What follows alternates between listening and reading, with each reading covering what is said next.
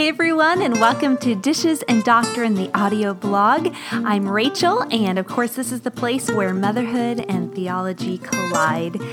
Can you believe that we are in 2017? This is our first episode of this brand new year. I hope that you've had a great start to your year so far. Ours has been pretty packed full. We've dealt with January germs and we hit the ground running when we came back from our Christmas vacation. In fact, my husband didn't even unpack his suitcase. He turned right around and went on another trip.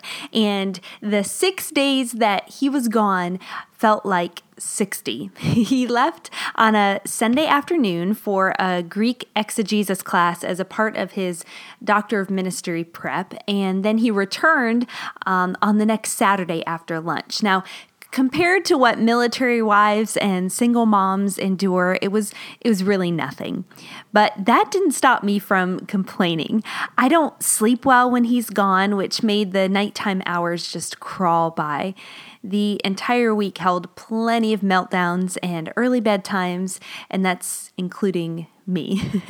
it wasn't all bad though. I attempted some fun activities to try to pass the time with the kids. We created salt dough safari animals, and then we devoured chocolate chip oatmeal cookies that we made from scratch.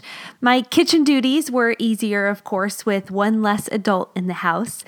And on Wednesday, my friend must have noticed the extra bags under my eyes, and she offered to come over to play with the kids for a few hours while I worked on a writing project.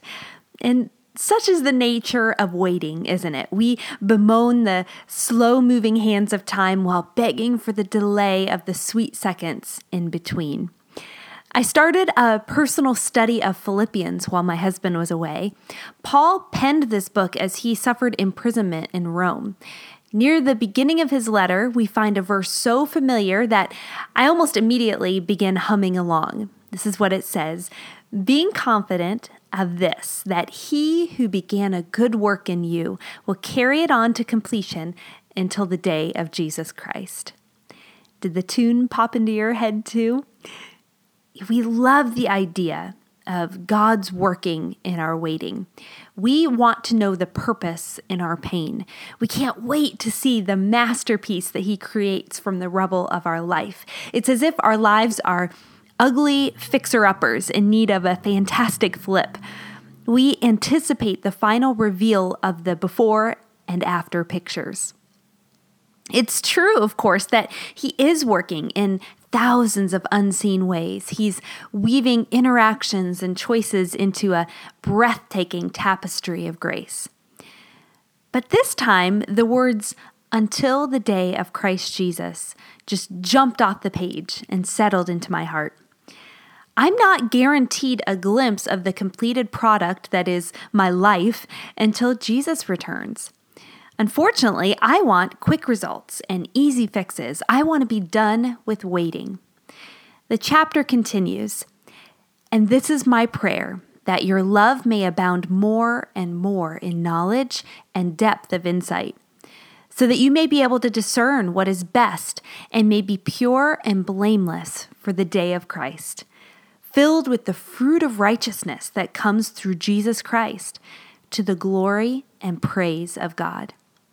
This is the good work that He's accomplishing in me a holiness that comes from abiding in the vine, and a purity that comes from resting in His work, not mine. There's no denying that waiting is hard. But if we inspect the endless moments more closely, we may find growth and maturity sprouting in unexpected places. We discover a harvest of righteous fruit and abounding love that couldn't have survived in the soil of haste. So we wait, knowing that He is faithful and will not break His promises to us. We wait while looking for His good work in the monotony and mundane of life. And we wait, confident that He will return in power very soon. The delay will seem as only a momentary affliction compared to the eternal glory that awaits us in His presence. And I don't know about you, but I can't wait. Thanks so much for joining me in this new year for another Dishes and Doctrine audio blog episode. This is an audio version of what's written over at Dishes and Doctrine, usually about once a week, so you can get it however it works well for you. I love listening to podcasts in the car or while I'm doing the dishes or cooking supper, and if that helps you, that's why I do this version. If you'd rather sit down with a cup of coffee and read it, that's available for you as well. It would be a huge help if you would rate or review this podcast on iTunes. That way, it's more readily available for those who are looking for encouragement on this journey of motherhood.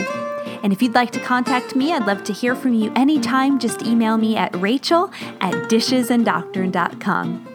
We'll talk to you soon.